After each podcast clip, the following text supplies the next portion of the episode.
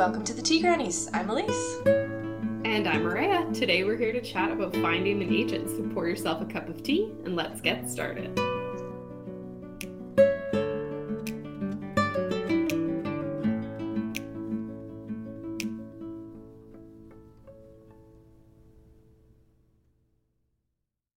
Chapter 1 Falling! The voice echoed across the glacier as Alex threw himself down onto the icy surface, burying the pick of his mountaineering axe deep into the ice. Several moments passed, with nothing but the hissing of wind in his ears. The rope tied into his harness remained slack. Is everyone okay? He called back over his shoulder. Okay, came Zoe's voice from behind him. I'm okay, Jenny called from further away. Yeah, Tyler called. There was a short silence. mostly okay, Jay called from furthest away. Relaxing his grip on the axe, Alex lifted his head and looked back down the steep glacier at the rest of his rope team. Zoe lay prone on the ice behind him, her axe embedded in the glacier in the same self arrest position that he had taken. Behind her, Janny and Tyler were the same. Jay, the last on the rope team, was still upright, but only half of him was visible above the ice. A snow bridge must have collapsed under him, dropping him into the crevasse below. Thankfully, it was a narrow crevasse. He had fallen up to his thighs, but the fissure was not wide enough for him to fall any further. His face showed surprise, not pain. Alex smiled with relief and stood up carefully. His dark brown skin tingled as melting snow trickled down his neck. Damn it, Jay, he called over the heads of the rest of the rope team. I told you not to fall into any crevasses. Well, excuse me, Jay called back. I'll be sure to remember that next time. Next to Alex on the rope team, Zoe got back to her feet cautiously. You would think it would be an easy thing to remember, she muttered. Overall, I thought this was a super fun beginning to a story. Uh, climbing up a snowy mountain with your friends sounds fun and super dangerous. I also felt like we got a good amount of setting in the first few sentences. Uh, but I think another descriptive sentence somewhere else on the first page would really help me feel a bit more anchored in the setting and make it feel a little more unique. Um, yeah, and I wasn't so sure about all the dialogue on the first page. It takes up about five lines for those who are obviously listening and can't see what we can see, um, and and there, it's kind of not necessary dialogue. Um, it could be condensed and then we could have something else there that pushes the story forward instead. It just kind of pulled me out of the scene. It's a bit of a high stakes intro and then the dialogue just really bogged it down. Um, and I did have a few word choice suggestions, uh, such as, you know, there's the spot where Zoe lay prone, but she just said she was fine. So I think that could be changed or fixed and then eliminating words like thankfully and carefully. Um, and i noticed that big time because that was the major thing in my writing.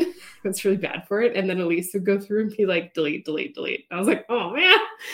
So watch for those in your writing. There's things like kind of like a crutch word where like you don't really need it like it's something that maybe you would say if you were speaking to someone talking about something like i was really careful or I carefully went or you know thankfully they called me back uh, but you don't need them in your story otherwise. Yeah, so as a rock climber, I also found the premise uh, quite interesting as an opener and um, also very anxiety inducing because if yeah. if you know anything about rock climbing, that, then you probably know that ice climbing is um, one of the two most dangerous forms of climbing. So the first, the first, mm, actually, it might be the most dangerous. There's two that I'm thinking mm-hmm. of, and I don't know either of them very well because obviously I'm never going to go do them. um, the first one self-preservation. Yeah i have a rather strong instinct of those so i just don't do things. But the first one is free solo which is where you're, you're not roped in you're not tied in at all and you're climbing these massive cliffs and you just if you fall you die. That's that's how it works. And some people are just yeah there's people that are known for this. Um and why? yeah that's my question. I don't know. Um my yeah, my husband and I both said like we love rock climbing. We will never do that. Like that's I don't understand. I don't know. But some people are no. really into it. Um, and they get so good that like you don't make mistakes because if you make a mistake you die. Um, ice climbing is dangerous for different reasons. Like you can still have all the harnesses and the ropes and be doing everything within your power to be safe, but because of the nature of glaciers and ice and if something like the crevice that the kid falls into in this piece. Like when that happens, mm-hmm. it could have been so much worse. Like it just you don't know what's going to happen, and it can be deadly whether you know what you're doing or not. So that's what I've heard of ice climbing. So immediately I was like, mm-hmm. oh, okay, they're doing ice climbing, not just climbing. They're they're doing the dangerous. They're shit. doing the scary stuff. so even I, apparently, even if you don't know that about climbing, it's still like this looks scary and dangerous. So I think that that's mm-hmm. really good for establishing tension and suspense, like right off the bat, and then. Um, similar reaction to you with the dialogue. Like I wasn't sure if it was necessary there right at the beginning. Maybe we could have other things first and have that later. But I understood why it was mm-hmm. there because that is um, proper etiquette and safety for that kind of an environment. You need to check on your people and make sure that no one's died. um, essentially. so uh, yeah, that's just a little uh, climbing lesson for everyone who never cared. Uh, but there it is. I do it in my free time. Can't believe it hasn't come up before. Um, but yeah, as soon as Alex in this chapter asked if everyone was okay, I got pretty nervous because I was like, this could be really bad, like right off the bat, and I wasn't sure what to expect. Um, so I, I liked that that was established right away. The the things that I could use more of with this first page, um, there's three main ones. There's more sensory descriptors, like how how close or how distant mm-hmm. are these voices from his friends when they re- reply, um, and then how is he feeling? How is he um, interacting with the environment in the moment. Like, is his heart pounding? Or his hands sweating? Um, it's icy, so is he cold? Or because he's moving, is he actually keeping pretty warm and sweating or whatever? Um, and just some descriptors to help us understand that because most people probably haven't been ice climbing and they won't know and don't like. plan to and don't um, ever plan mm-hmm, to mm-hmm. power to you but no thank you uh, second thing for me that i wanted a bit more of was more setting descriptions and i think maria mentioned this a little bit um, so we know that they're climbing a steep glacier, but are they climbing with rope and harnesses because it's like this just sheer cliff face and they literally can't stand on it? Or are they kind of like walking up this really steep incline that's hard to stand on because it's ice? And I wasn't mm-hmm. clear on that. Um, so a little bit more descriptions could help clarify that. And then more from Alex directly. I wanted more of his internal thoughts, more of his emotional beats, more of how he was um, feeling, thinking, doing in that moment because I, I, believe he's our main protagonist and um, or at least for this chapter he is but i don't have much of an idea for where for what's going on in his head during this you know stressful uh, dangerous scene. Um, so I, I, didn't have much of a connection with him. And then i didn't know mm-hmm. who are these people to him. Are they friends family or like is he a tour guide for complete strangers? Because there's like climbing guides that go out and take groups out to like because they have the safety knowledge so they take people out to do these crazy things because they may not have all the knowledge that they need right? Um, i just I realized that i am extremely boring while you're talking about this. I'm like wow. People do this for fun and they do it for work and i'm sitting here like mm, i better go up and down the stairs carefully so but you know what? you know what? People would probably say that about you and horse riding. That's true. People would probably say like you ride like are you crazy? Do you want to die? Um yeah that's fair. I did get a safety vest for a reason. But it's I feel like it's different. Maybe because there's not the same type of heights involved. Yeah, yeah, a little bit different. I know people generally say that I'm very brave for like in climbing because it involves mm-hmm. heights and you're dangling by a rope. And if the rope has a problem, you have the problem of death. So, you know, eh, whatever. you have the problem of death there are security things involved and like you always make sure you have two points of connection to something you're never just being held mm-hmm. by one thing so Okay. There's always That's two good. things that have to go before you die. Uh, but you know, people get unlucky or they forget and then they die. So, oh yeah, my gosh, whatever. that's terrifying. Sorry, we got very off topic. There's yeah, a bit of a tangent well, there. Sort of. I, it's still on topic, actually. It's yeah. still on topic. Yeah. So. I feel justified. We're not being very concise today. okay, so that's going to be a problem, but oh well. Um, yeah, so established that I wanted more setting, more descriptions, um, more sensory descriptions, and more mm. emotional investment in the character. Um, but overall, again, I love the setting and the premise and the immediate kind of sense of danger impending because of the activity that they're doing. Um, and then I really like the opening use of the word falling because that's a signal word in climbing that I know I'm about to fall because I'm losing my grip and I'm signaling the person who's holding me that, hey, I'm falling. You need to like take in the slack and make sure you catch me. Um, so mm-hmm. as a mm-hmm. climber, I picked up on that right away because like climbing, falling. Oh yeah, I know I know that word. um, so I really like the use of that. For me personally, it just immediately mm-hmm. got me in the moment and um, added that tension. So I like that. Um, and then yeah, the the other piece that I was curious about was the the dialogue between the characters at the end of the page. It seems to hint towards some kind of fun, friendly banter. But that's why I was saying I don't know enough about these relationships to know what it is. But I feel like that could be something that comes in later in the book, and I would be um, excited to see more of that throughout the story. So good work on that. Mm-hmm.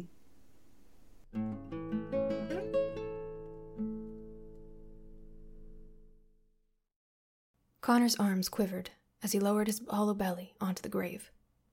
He ignored the familiar crunch of bones, used to the way they crumbled to a powder beneath his palms, and pressed the binoculars to his face. The wind worn building before him stood three stories tall, with strong bricks and unshattered windows. It shouldn't have survived the bombings, but impossibly, it did. And now the four raiders Connor had been stalking for the past three days were inside. They should have been back by now, hissed Tanya. Where the hell are they? She was pissed. Connor didn't blame her. They'd been waiting for over an hour, judging by the shift at the jaundiced sun, but still the raiders hadn't returned. Give them time, Connor whispered. He adjusted the lenses and grimaced as a small rock tore through his skin, dribbling blood as red as the sky into the sand. These desert grounds weren't made just of dirt and ash, after all. There were shards of metal and glass, broken tech, children's toys blown to bits, bone. Why would it take four raiders this long to collect a single piece of tech? His hunting partner was growing impatient. Connor didn't reply. Her guess was as good as his, but it would be worth the wait. He didn't want to think about what he might lose if he was wrong. He pried his eyes away from the binoculars and looked at his best friend, one of the two members in his traveling tribe he truly cared for. Her tan skin was pink with sunburn, and her winding tattoos glowed like oil in her sweat. She glowered at him. I'm going to be pissed if these raiders don't show their faces soon. We wasted an hour doing nothing when we could have been foraging in the forest. Haven't you noticed Danny's ribs poking through her shirt? My favorite thing about this submission was it hit all the major beats for me in the first page.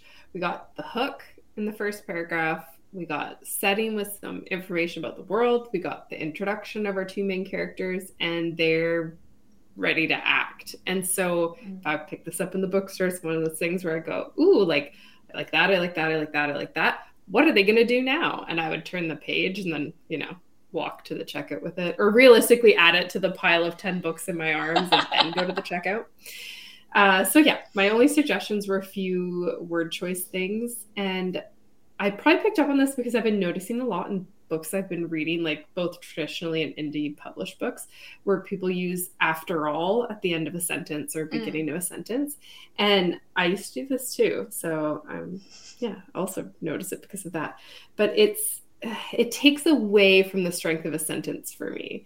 It's sort of just like a kind of up my word count type of phrase. It, it very rarely seems to fit and is it's very rarely needed. So I think you can cut that and it will be all the stronger for it. Mm. I haven't. I, I don't think I've ever noticed that, but you've probably like pointed it out in my work and be like, "Hey, get rid of that." You don't do it that much, uh, okay. Uh, and when you do do it, I delete it. Yeah. Perfect. No. this is why we're the dream team. Oh man. Yeah. Okay. Um, yeah, but in terms of the piece, which is what we're actually talking about here, I am all in agreement. Um, I remember this story from our episode about queries.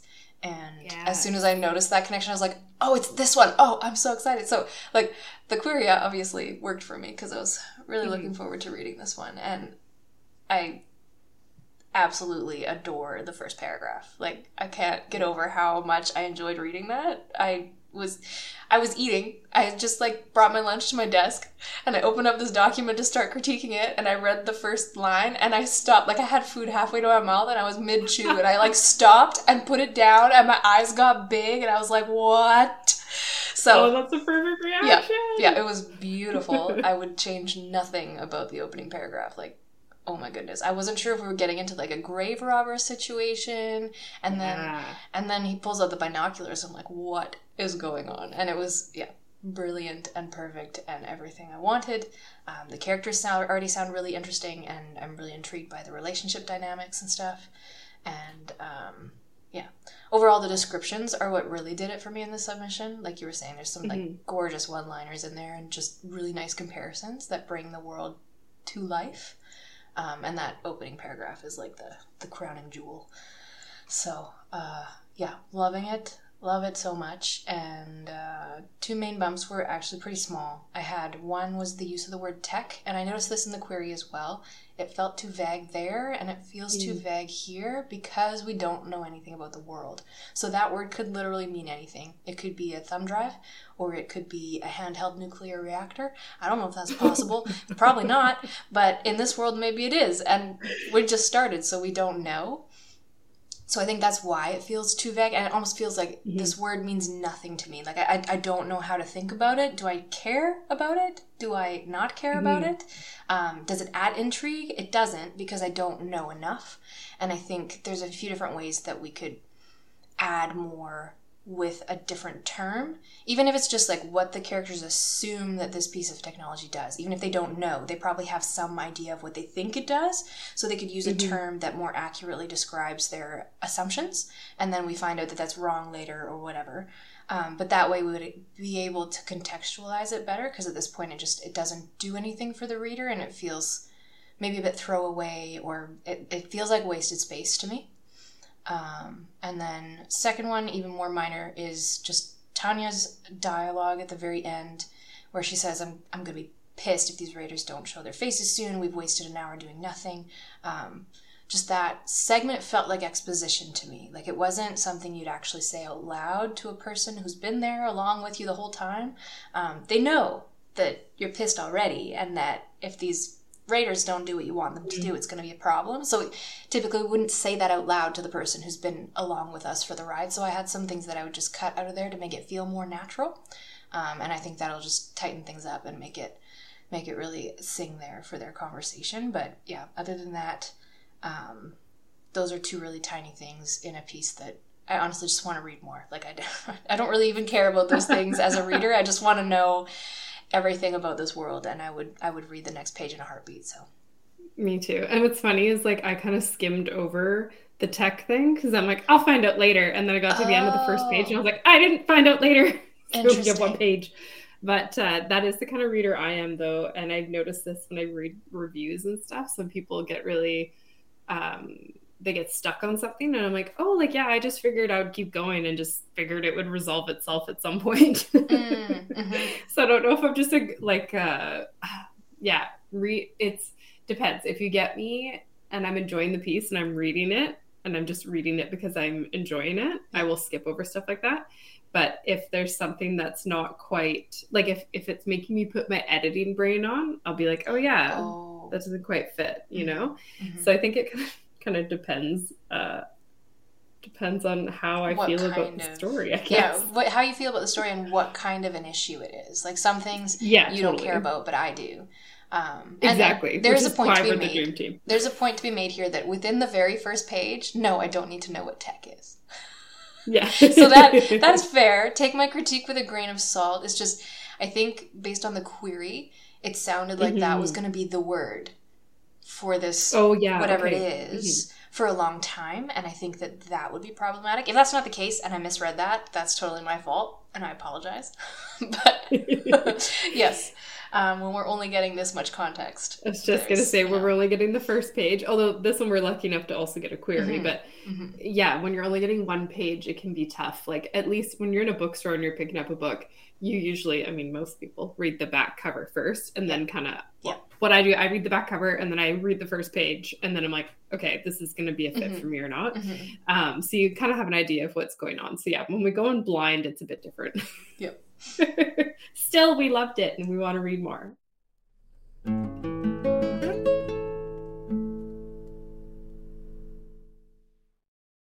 Finding an agent and why the right one is important, dare I say crucial. Actually, I can't say that. That sounds a little too intense. Let's not be too intense about this. This is not supposed to be emotionally traumatic. So, agents. Not well, supposed um, to be, but it might be. we make no promises and no guarantees. Um, okay, but anyways, literary agents specifically is what we're talking about today. And um, while they're not the super super secret agents like from Men in Black or whatever, they're uh, they're basically the same thing. They're just as cool. So um, you owe them their allegiance, and uh, that's all you need to know. There, episode's over. We're done. Um, but what they actually are is uh, representatives to publishers who do not accept unsolicited queries. Um, so basically, if you want to pitch your book to one of the big five publishers, um, you're going to need an agent to get get past their spam folder because um, they got to the point at some point where they couldn't feasibly field all the submissions that they got. Um, so now they only take submissions from voices that they know and trust. Those people are literary agents. Those people are. Some people call them gatekeepers, but I think that's a misnomer um, because they're not. And a lot of agents will take this posture. They're not there to prevent you from getting somewhere. They want to represent you. They want to champion mm-hmm. their work. This is why they're such beautiful people. They get so excited about the stories that we send them, and then they're the ones that like sell our work to the publishers. That's their role. That's what they they sit in and do. So they're they are the networking gurus of the publishing industry. They are the knowledge silos of what sells, what's hot, what's not and what publishers may or may not be looking for. Obviously, there's no guarantees within this because it can be very fluid and very dynamic, but mm-hmm. they are the people that know so much more about it than we do because they're in it all the time. Um, and they can tell you maybe what revisions might make your story more marketable and more appealing. Um, and they can get your story in front of the people that matter. So not only do they have connections with other agents and publishing houses, but they um, are often in and out of the inboxes of editors and designers and other people within the industry. Um, so they can be the champion of champions. They can, um, they are the silver tongued gods and goddesses of this mortal realm. um, they they talk their way in and out of things, and they can talk their way into an editor's inbox and get kind of a shoe in the door of that publishing house through that connection because they have that network established. I believe that's how it works um, in some cases. Other times they're just like they're they're pitching to publishers, "Hey, I've met with this author. I'm their representative. They have this story, and I think it'll fit with this list." And that's um, that's basically what they do, and then they hopefully get you a book deal. Um, so. Uh, yeah, I, I think I probably put them on a pedestal and worship them a bit because they do literally everything that I feel like I cannot. Um, all of that, you know, talking to other people nonsense. So the the extrovert to the writer's introvert. Mm-hmm. That's what it seems like. Although I wonder if like more of them are introverted than we actually think because mm-hmm. they like books, and that tends to be less of an extroverted uh, activity. This is true. I don't have too much to add to that, mm-hmm. um, but the thing you do have to remember when it comes to agents is they are going to be your future business partner and your representative. So. Yes you you also want you'll also need their expertise because most of us when you get an agent we don't know shit about publishing. We don't know anything. So you want someone who's going to guide you um, maybe gently you know? Gently it's going to be a little scary. So they're they're also there to protect you from sketchy situations or at least they should. Heard some horror stories but we're not going to go there right now. Uh, and there's someone who you're going to work with like pretty in depth on your story like before mm-hmm. they they take it out there to try and sell it. Like they're going to help you workshop it and they're basically a critique partner um, you know a business partner. There are a few things all rolled up into one. Mm-hmm. and that's why it's so important to get the right agent for you not just an agent in general. Yeah. Yep. There's so many things that they do that we probably don't even know yeah. about either right yeah. Oh, there's probably so much that maybe one day down the road we'll be able to do a real, maybe real in-depth episode from the inside. wow. Mm-hmm. And there's probably I mean it probably depends on the writer too. Like you might not need as much assistance. They may be able to do all these things for you, but they only have to do this for this person because they have different connections or whatever. Mm-hmm. Moving on from who they are and what they do, how do you find one? Um, wish that we could tell you exactly which agents. I shouldn't stop the sentence there. Wish that we could tell you. That's it. Episode's over. We're gonna have a few of those moments today. That's just where I'm at. But uh, we need like a search engine that's like super super specific for agents. the agents like, search engine. Yes. Or they could search for us. Yeah. that would be better. oh man. Sorry, I guess that's on. maybe kind of like what Wattpad is. Like they can go on there and yeah. be like, ah, yes, no, yes, no, yes, no. But I don't think that's how it works. So you know, don't bank no. on it if you're listening to me say this. Anyways, agents to submit to. We can't tell you which ones because it's so hyper specific to the writer and their mm-hmm. work and what the agent wants. And there's so many different agents. Um, but we can tell you where to look for your dream agent or some of the places that we like to frequent. Um, so a few of the places that I check again and again when I'm preparing for or deep in the query trenches. Uh, the first one is Manuscript Wishlist. This is a website. It's where agents and ed- editors as well. So it's not just agents. You got to be kind of careful about that because you might find someone that like, oh, they love this thing, and I'm writing that exact story. It's gonna be perfect, and they're an editor. And they don't accept. Happened to me. yep. Happened to me. Yeah. Very disappointing. That's always you know devastating. So just you know read carefully, do your due mm-hmm. diligence. Um, don't let the excitement overwhelm you so that you miss the details. Uh, aside from that, manuscript wishlist is a really great place to go because this is where indus- like publishing industry professionals can go to post about what they're looking for, what they're into, the tropes, the genres, the things that they like, what they don't like. Um, it's a really great place to go to find resources and information to be able to personalize your query letters, to the agents that you're submitting to. Um, and it's also just a great place to go to browse through agents and find new ones that you could submit to because, hey, looks like they'd be a good match. So um, mm-hmm. that's a big one. And kind of a sub note to that is on Twitter, if you're searching the hashtag MSWL, that is the manuscript wish list hashtag. Um, and it's often, if not always, connected to the manuscript wish list website. So if Twitter's your thing, that's another great place to try looking for um, agents who might rep your stuff. Um, there's lots of agents on Twitter. It's, yeah, I feel like it's probably a better place to go looking for that than any of the other social platforms, except maybe Reddit, yes. but I haven't done that research yet. I don't think Reddit not a big place. No, I think Twitter Twitter's the thing. Twitter's the thing. Yeah. Yeah. That's unfortunate yeah. for me. I don't like Twitter. me too. I'm like so overwhelmed. like so many tweets yeah. and bios. Nah. Uh, yeah. So that's another place. If you like Twitter, that's your spot. Mm-hmm. Um, Writer's Digest is a you know a little known mm-hmm. magazine uh, website. Uh, they do a lot of stuff, but one of the things that I found out a while back is that they'll publish kind of lists of bunch of different agents and say so and so's open for queries. They're looking for this and that. Um, but you just need to be careful when you're searching up Writers Digest lists that you find recent ones because you can find some from like way back when and those aren't going to be true anymore um, so just make sure that they're like within the last year or at least the last couple of months otherwise it's going to be way out of date and you're going to be disappointed pretty quickly and the last one that i have to mention oh maybe last couple um, one of them is Publishers Marketplace. This is another website. Um, if you're willing to pay for it, you can get more out of it. You can get some out of the free stuff, but not nearly as much as you could with a subscription. Um, it's supposed to be a bit of a one-stop shop. That's my understanding of it for like all your querying needs because um, it'll show you exactly what books an agent has worked on or sold as well as information about what they what they are currently looking to acquire so it can be a really good good place to find personalization pieces of comp mm-hmm. titles mm-hmm. or just other books, right? Yeah, and it's it's like twenty five dollars a month, and I'm pretty okay. sure it's in U.S. dollars. It mm. didn't actually say. Mm. Most websites don't, and then you see it on your visa, and you're like, "Damn it, more expensive than I thought." Yep. Uh, but yeah, or you can sign up for six months or a year, and then they give you like the slightly discounted rate. Mm. Um, you can also view like the top 100 agent sales and sort them by genre and age group.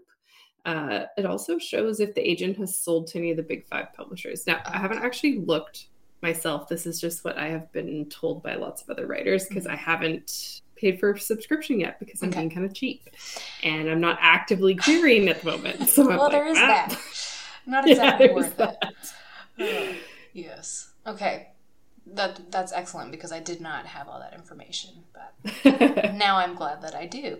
Um, but my last one, certainly not the least of these, is to just crack open your favorite books, crack open those comp titles that you have read and know are good for your story, um, and mm-hmm. read your way through the acknowledgments page. The agent will almost always always be listed there. I, I think they'll always, always be mm-hmm. in there because they do so much for for writers. So this is just a really fabulous way to find agents because you're immediately ready to personalize. Like you've read this book or you have it on your shelf and you're going to read it before you make any mention mm-hmm. of it in your query. Hint, hint, wink, wink. um, Reading research. Yeah, but it, it's it's your built-in way. You can say, "I loved your work in such and such a title, and I think my work would be a good fit for your list because."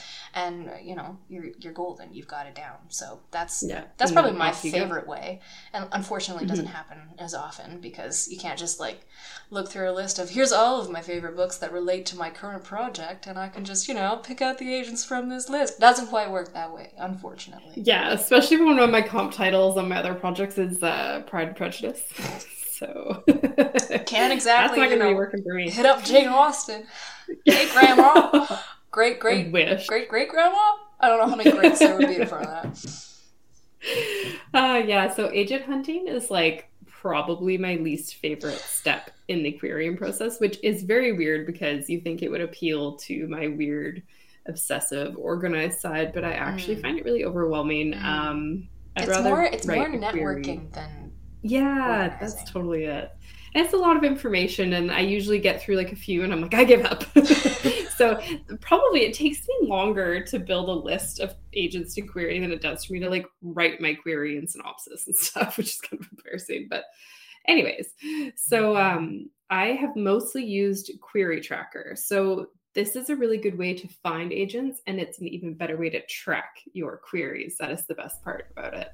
Um, there's a free version, which had for a while, or you can do a yearly subscription for $25. And that one, I can't remember all the exact things that you get with it, but I think you can do like multiple projects and stuff like that. You just get a little bit more out of it. And $25 a year is, is not too bad, especially if you're going to be actively querying for you know a good amount of that time.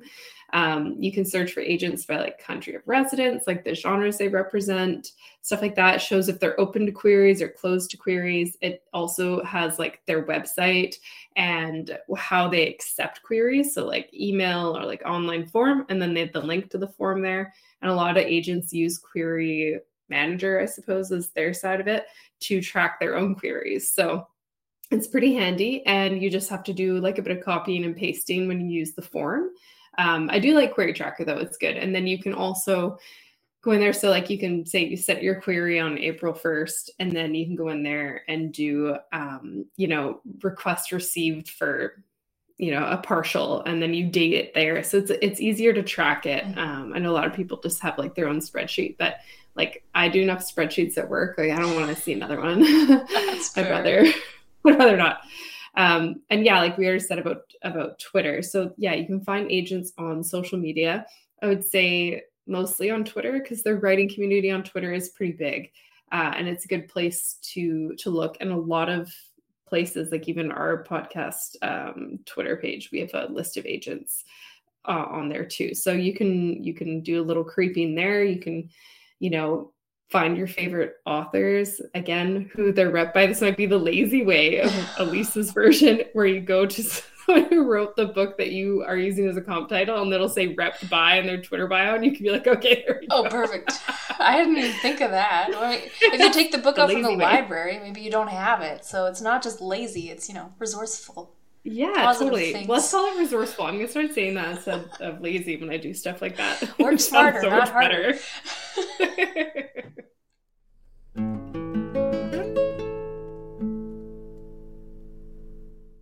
so you've got a list of agents. Now what? What the heck do you do with that? Now you get to be the super special secret agent. Your lucky day, um, because you get to look into all of them you don't get to just, you know, write a list of names, write a list of emails that matches a list of names, and send queries. That, um, and I say you don't get to. I mean, you could if you really wanted. No one's going to stop you. You're an adult. You have access to an it. email account. But yeah, no, absolutely do not. Like, I shouldn't even tell you it's an option because I don't want you to think that it's an option. um, you have to research the heck out of these people, and I think we've talked about this, you know, kind of ad mm-hmm. nauseum in the in the query episode a little bit. Um, but it's it's all about the research and the personalization and and making sure you do your due diligence on this without being creepy. And I harped on that last time, so I'm not gonna go overboard on it this time. But let's be clear don't be creepy. You can lurk on their social pages to get to know them a bit better. Um, but mostly you want to check out the things like their website, their agency's website, or mm-hmm. if they have both, check out both. Don't just look at just one. Because um, there might be extra information on one or the other that you didn't have before. It's just mm-hmm. it's just a good practice. Um, more information is better than not enough. Um, also, look at their manuscript wish list if they have one. Not all of them will, but if they do, it's mm-hmm. like it's pure gold. It's a brilliant resource, um, and especially look at however you can figure it out. Look at what other books they've worked on, whether that's through Publishers Marketplace or reading and creating those agents, um, because that's where you really get to know their focus and what they mm-hmm. actually like and what they've worked on. So um, and this is with the caveat unless they're a relatively new agent they might be working on books that they don't care about as much because they're just trying to get experience um, so then you can kind of you know you're an experiment for them they're an experiment for you it's you know it's a it's a give and take um, there's nothing wrong with going for a new agent as far as i can tell in the research that i've mm-hmm. done it's just it's a different you get a different experience and that's okay like you can yeah. Maybe you'll be the person that gets them the crazy deal that they didn't have access to before, and now their life as an mm-hmm. agent is better, and you'll be their favorite. Who knows?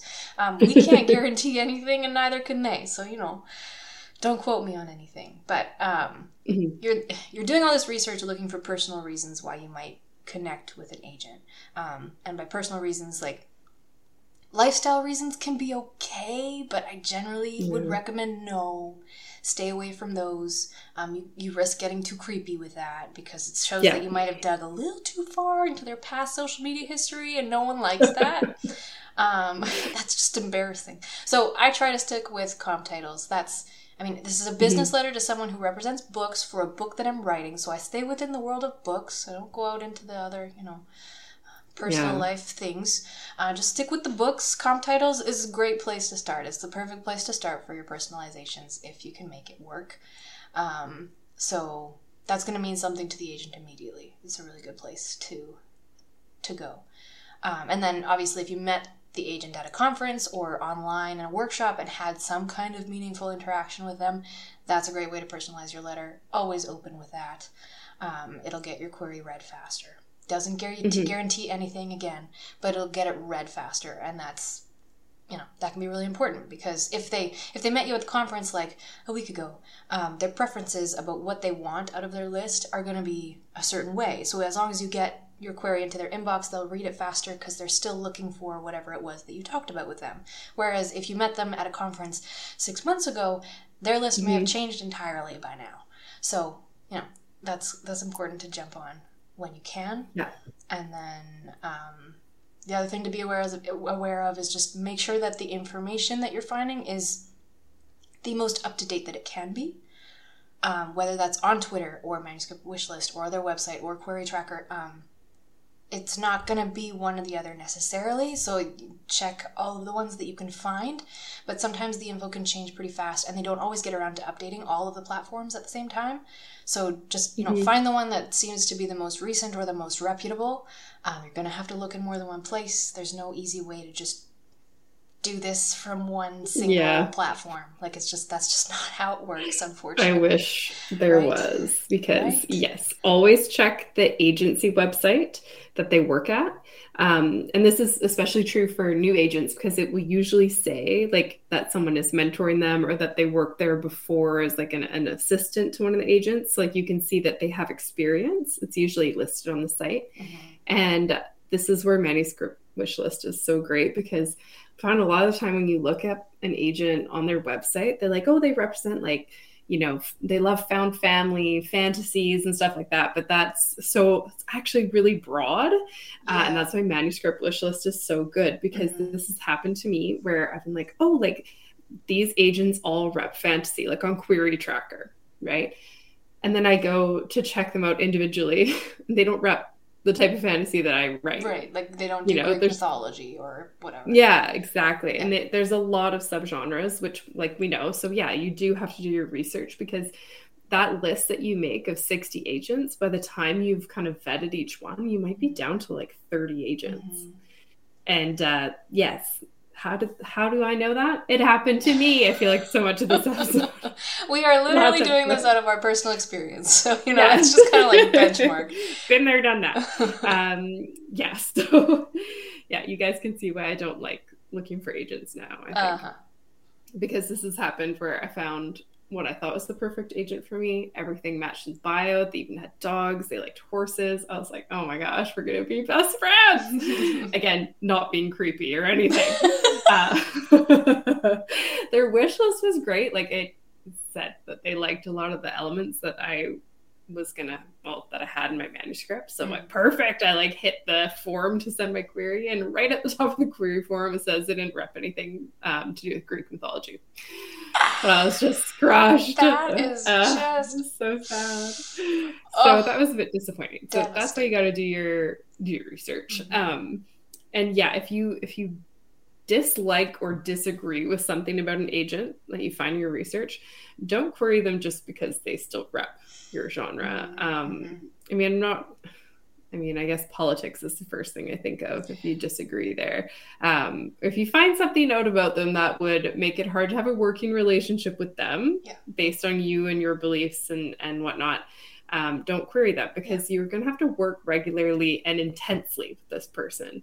And, you know, we're all pretty writers struggle with imposter syndrome. We can be insecure about our writing. So you don't want to be sending those little shards of your soul mm-hmm. to an agent who you don't really like and you don't really want to share with yeah, them. So don't trust them or whatever. Exactly. And uh, the whole don't judge a book by its cover, even though we absolutely all do judge books by their covers. I won't buy books that have super ugly covers. well, I'll buy them as an ebook. Anyway.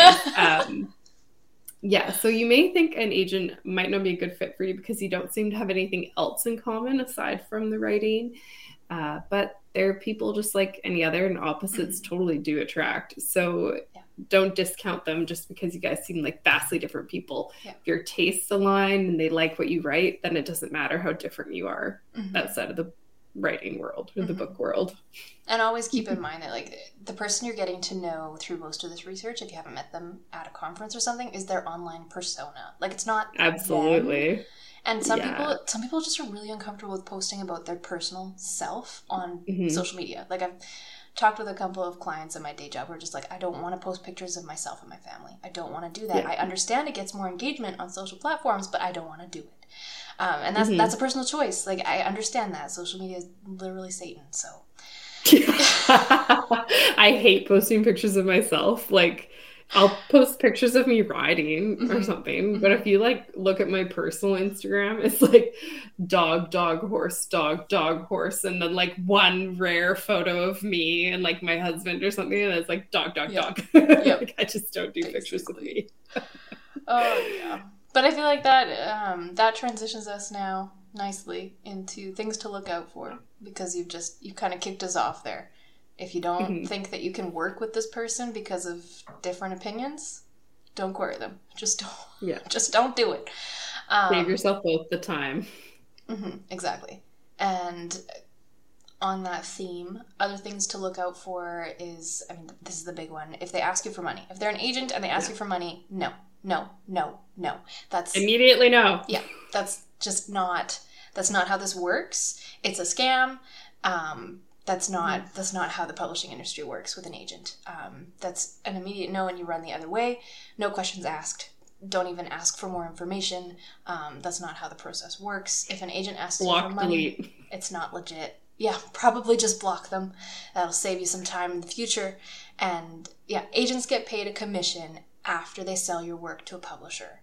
That's how it works. That's that's the only way the money gets exchanged. You never pay an agent. That's mm-hmm. it's it's why they're able to champion something so well because they have to believe in it in order to sell it. That's their yeah. incentive, and that's what protects you as well from these upfront scams. Um, some other ones, a, a few of these are going to be more like yellow flag, but just red flags mm. pop up, things to look out for, get more information, and if it's not a big deal, you move forward. If it is a big deal, you move back. Mm-hmm. Um, so the next one that I have is just if they haven't updated their website, their socials, their manuscript wish list in a few years. Um, I mean, you can still you can still query them if they're if they've got some kind of inbox set up. Um, maybe they're not going to stop you, but don't expect a reply. Mm-hmm. Like there could be a reason in their personal life why they're not active anymore. Maybe they just, you know, personal family issue or they stopped doing it for whatever reason and weren't able to or didn't think to update their different platforms. So if they haven't updated anything in quite a while, they might not answer you because they might not be doing it anymore. Um, that's just kind of that's the way some of these accounts work, right? Sometimes they go out of out of action and you don't mm-hmm. know why, and that's just the way it is. Um, might be temporary, might be not. And then, kind of tied into that, if they have little to no online presence at all, um, this is a red flag for me. But again, it's less of a run the other way and more of a proceed with caution. Because, like we said earlier, some people just aren't comfortable with social media. They don't like it. It's mm-hmm. the devil. So, you know, I respect that. Um, and they should at least have a website or a listing on their agency's website. Like that's kind of bare minimum. Um, I personally would want more of a presence than that if if I was being picky, which I mean at this stage often we're not. We'll kind of yeah. take what we can get, which is not a great strategy. You get yeah. scammed that way. Um, but they should at least have a website or a listing on their agency website or some kind of presence on like Query Tracker and Manuscript Wish List somewhere. Something. Um, that said, old hat agents, people have been doing it for a long time, may not be as comfortable with the mm-hmm. digital age in general as us kids. Um, so that's why I said it's more of a yellow flag. Like they just might not like dealing with online stuff, and they'll do email, mm-hmm. and that's about it. Um, and we can respect that. That can be okay. Mm-hmm. It's just like proceed with caution. Keep in mind what you need to be happy, and um, yeah. let those things take priority because this is like you need to get what you want out of the deal. It's not it's not time to bow and scrape to please other people mm-hmm. just so that they'll take your book because they're gonna take advantage of you that way. So have a bit more self respect and you know You'll be just, good. You'll be good. You'll be happier for it. Um, the next thing that I want to get into is there's a distinction piece that needs to happen here um, and a bit of comparison. You may have heard these terms floated around vanity publishers or vanity presses and hybrid publishers or presses. Um, so Vanity Press is it's a scam, but it's not a scam. Like it's not illegal. You are paying someone for their services to get your book up and ready and out there. Um, but with a vanity press, chances are you're paying a very high price point for a pretty shitty return, if we're being honest. Like mm-hmm you're not you're not getting the support that you think you are, and um, you're paying through the nose for it. Uh, whereas if you were doing like the indie route, you can do a lot of things pretty cheap if you know what to look for, um, and if you're mm-hmm. being careful.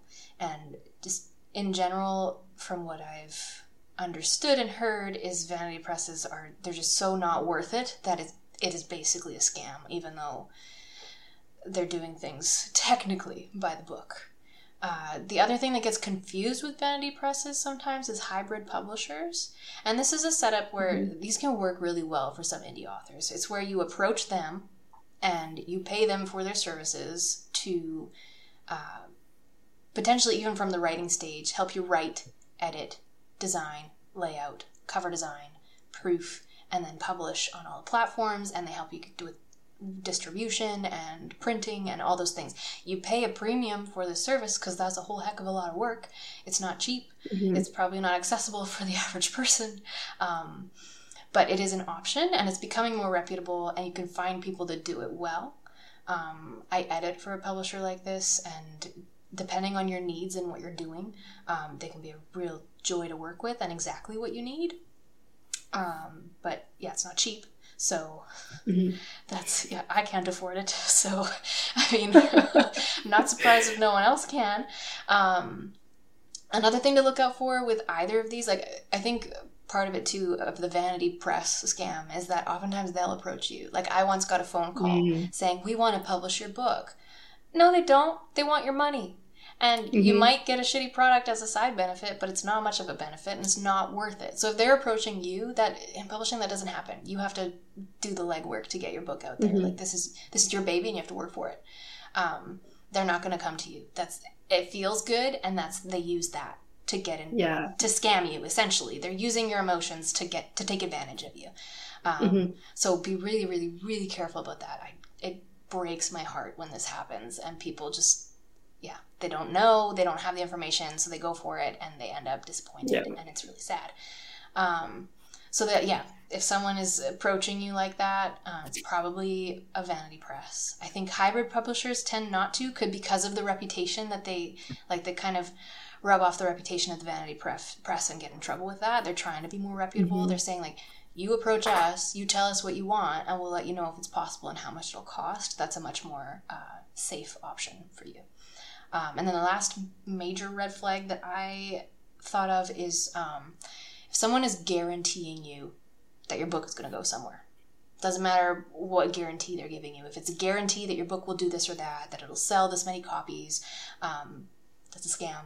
It's bogus. Mm-hmm. it's bullshit. Nobody can do that for you. Um, it doesn't matter how much experience they have they cannot do that for you and they shouldn't be trying to um, they, yeah, they can absolutely go into the trends and say like, this is what the past couple years have shown. Um, you have some pretty good chances of landing here, but it could also go this way. Like that's fine. That's speculative. That's estimates. That's guessing. Um, we can all do that. We do that with all sorts of mm-hmm. things. People who deal with money do that with investments all the time. Like, yeah, that's terrifying. Educated um, guesses exactly are a thing and these are yeah. these are perfectly fine these are legal there's nothing wrong with that but if someone's guaranteeing you that it's going to be this or do that. It's going to be a bestseller. Um, all those things. Like, no, it just, we don't have the framework for that. No one knows what makes a book go viral or anything on social media go viral, by viral for that matter. Like, mm-hmm. a YouTube video blows up. We don't know why it does that. It just happened to be the right moment for it. The right person saw it at the right time. You use the right tag. I mean, it's it's a shot in the dark. A lottery. Yeah. It is literally Absolutely. a shot in the dark. It's, yeah, it's a lottery. And no one can guarantee you one way or the other. So be very, very careful of that kind of language. Um, some people are just overconfident and they might talk that way. so you know use your your intuition and your instincts there but yeah just be very careful no one should be guaranteeing you a sale or x amount of money um, even mm-hmm. like when you sign with an agent, they might be able to say like, "I think you can get this much for it, and we're going to shoot for that." But the publisher might not do that. Like they're going to couch that in hesitant, yeah. um, educated guesswork language. They're not going to say mm-hmm. you can absolutely get this exact number and we're not going to take anything less than that. Like someone might project confidence yeah. and be like, I don't think we should take anything less than that. It's like a real estate agent or whatever trying to help you yes. sell something. Like sell your house. This is kind of yeah. where the trends are showing us to go. We're going to stick with this for a really long time and we're going to like just be aggressive about it until data shows us that okay, we're not going to get that. We need to readjust. But if someone's saying from the outset, oh, you'll get this, and yeah, no, be very careful with that kind of language and no. um, just do your uh, yeah, do your due diligence to protect yourself because the people on the other end aren't going to do that for you, basically. Exactly. And now we get into what not to do with agents. It's just such happy topics. yeah, I swear we're going back to the good stuff after this. Uh, yeah, so what not to do. Um, a lot of these I feel like I shouldn't have to say, but, but I'm going to say them anyways, uh-huh. just so that everybody's on the same page. Do not stalk an agent. This is their job. They don't do it. Okay. Don't harass an agent when they reject you. Rejection is just part of their job. Like it's it's they're just like us. They go to work, you know, they can be very passionate about their projects and like they're not happy to reject you either. They're not like evil laughing while they hit send on the rejection email. I mean, I might if I were an agent, but that's why I'm not an agent because I'm a little too evil to be out in the world like that. So, yeah, definitely don't harass them when they reject you. I've heard of writers doing this, and mm. it's just like, just don't do it. Don't insist that they don't understand your work. Like, don't say that, like, you know, they don't know what they're missing because, like, they do.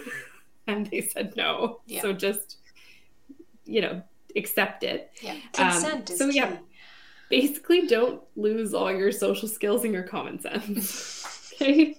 If you can't handle rejection or constructive comments on your work, then publishing is not for you. Yeah, maybe maybe not for you right now. Maybe to, to develop yeah. those skills, but you got to yeah. develop a thicker yeah. skin and then come back. So don't query an agent who doesn't rep your genre. Don't query an agent who specifically says no portal stories and that's what you've got. Their guidelines and wish lists are there for a reason. Sort of be like working at like a coffee shop and always having this like liquor salesperson come in and insist that you need to buy a bunch of wine to sell at your coffee shop and be like i don't sell wine. I don't want wine. And they'd be like yes you do. No i freaking don't and then as for what you can do when it comes to querying agents be respectful be polite be self-aware basically don't disappoint your mother with your behavior. like you're hoping to build a business relationship with this person. So you want to start off on the right foot. And with that in mind, like remember that this is it's a big industry, but is it really? This happens in the horse world too. It's it's a lot of different sections of the sport and there's lots of people that do it but you'd be surprised at who knows who and so many people know each other. So same thing with publishing and writing. Don't ruin your own reputation with bad behavior before you even get your book on a shelf. I mean don't do it even after you get your book on a shelf um, but like really don't shoot yourself in the foot right at the beginning. Um, yeah i've heard a few, I mentioned this earlier, of, of, horror stories of writers harassing agents and, and lecturing them about how amazing their book is and like they're missing out. And like, don't do that. Like, no, no one owes you anything. They don't owe you their time or their representation just because you wrote something that you think is good. Which I realize sounds like quite mean, but no, but that's that is key. Like, I think that's kind of the trap that we fall into of like mm-hmm. I spent all this time working on this massive project. I poured my heart into it and I've sent it to you. I've shared it yeah. with you. I've given you my heart on a platter and you're literally stabbing it in front of me. Um, but mm-hmm. that's not like that's what it feels like from our side of the of the table, but from their side of the table that's not what's happening. Um, mm-hmm. they're not they're not just they're not just attacking your story. they're genuinely looking at it, you know, from a position of expertise of what they think they can mm-hmm. sell and for whatever reason they don't think they can sell it and if that's it then mm-hmm. that's it that they're not the right person for you that that has nothing to do it may have nothing to do with your writing like sometimes it might be they don't don't like how you do this thing but it may have nothing to do with your prose um, mm-hmm. there's lots of writers out there or like published authors best-selling authors who had like a hundred rejections before mm-hmm. they got the yes yep. that they were looking for exactly so it's it's hundred percent. Well, not hundred percent, but it's a huge amount of subjective reasoning. Like so yeah. much of it is subjective that yeah, this brings us into we're talking about rejections now. Like we're just we're diving yeah. right into this. We right sunk right in. Um, emotional damage is going to happen and i'm no i'm not going to do that in the voice that it's done on the socials okay i'm too old for this but it's going to happen um, and the thing that i have to repeat to myself because every time you get a rejection in your inbox doesn't matter how whether you're thinking about it or not as soon as you get it it hurts. Like it yeah. it does. Whether it should or shouldn't is besides the point. Like emotions just happen. And whether they should or should not is you can't control mm-hmm. that it's what you do after the fact. Um, and what i try to do after the fact is to gain that emotional distance. Um, in the moment you can't have that you let the emotion happen but then once you've had your you've had your little meltdown or whatever it is you need to do, have a glass of wine, have a cup of tea, um, take a minute mm-hmm. and find that distance because like you can develop if you can develop a mentality of this doesn't speak to who I am as a person. This is not my identity. They haven't rejected me. And this doesn't speak to the quality of my work. They haven't told me that I can't be a writer. That's not what this means. Mm-hmm. That's not what they're saying. And if they are saying that, you don't want them as an agent anyway, because that's a yes. shit thing to say to anybody you can always be a better writer. You can always work to get better. Mm-hmm. No one should be telling you that you're not cut out to do this. Like you can do it if you want to, and just keep going. Power to you. Be a queen. Exactly. Um, exactly. But if you can develop that mentality of like, this doesn't mean anything about who I am. This doesn't mean anything mm-hmm. about the quality of my work. It'll be a lot easier to process those emotions when they happen and those rejections mm-hmm. as they come. So that's like that is my biggest piece of advice for the rejection mm-hmm. stage. That is what I cling to. And even though in the moment when I see that email, I don't feel it, after the fact I talk myself into it because that's that's what means that I'll mm-hmm. be able to query the next one. Exactly. Yeah. Rejection's inevitable, especially when it comes to writing and querying. I think rejection's inevitable just in life. It's a but, life, you know, yeah, experience. We're we're willingly seeking it out when you're trying to query. so that's I think that what's hard about it. You're like, I put myself out there and I got rejected. Mm-hmm. You know, it's not mm-hmm. a good mm-hmm. feeling. Um, and we definitely talked about this in previous episodes, but when an agent rejects your work, they're not rejecting you as a person. Like you're still yeah. you're good. Don't like you're still a yeah. good person. It's gonna be okay. They don't hate you. Mm-hmm. it's not personal, mm-hmm. right? Not uh, it's hard to tell ourselves that when it's happening, but yeah, it isn't personal. And like their wish lists are very specific, and they know it when they see it. Like they mm-hmm. know what they the book that they want when they see it. It's a bit like when someone tells you that you're gonna love this particular book and you read the back and you're like, yeah, you know, that sounds good. I think I will love this book.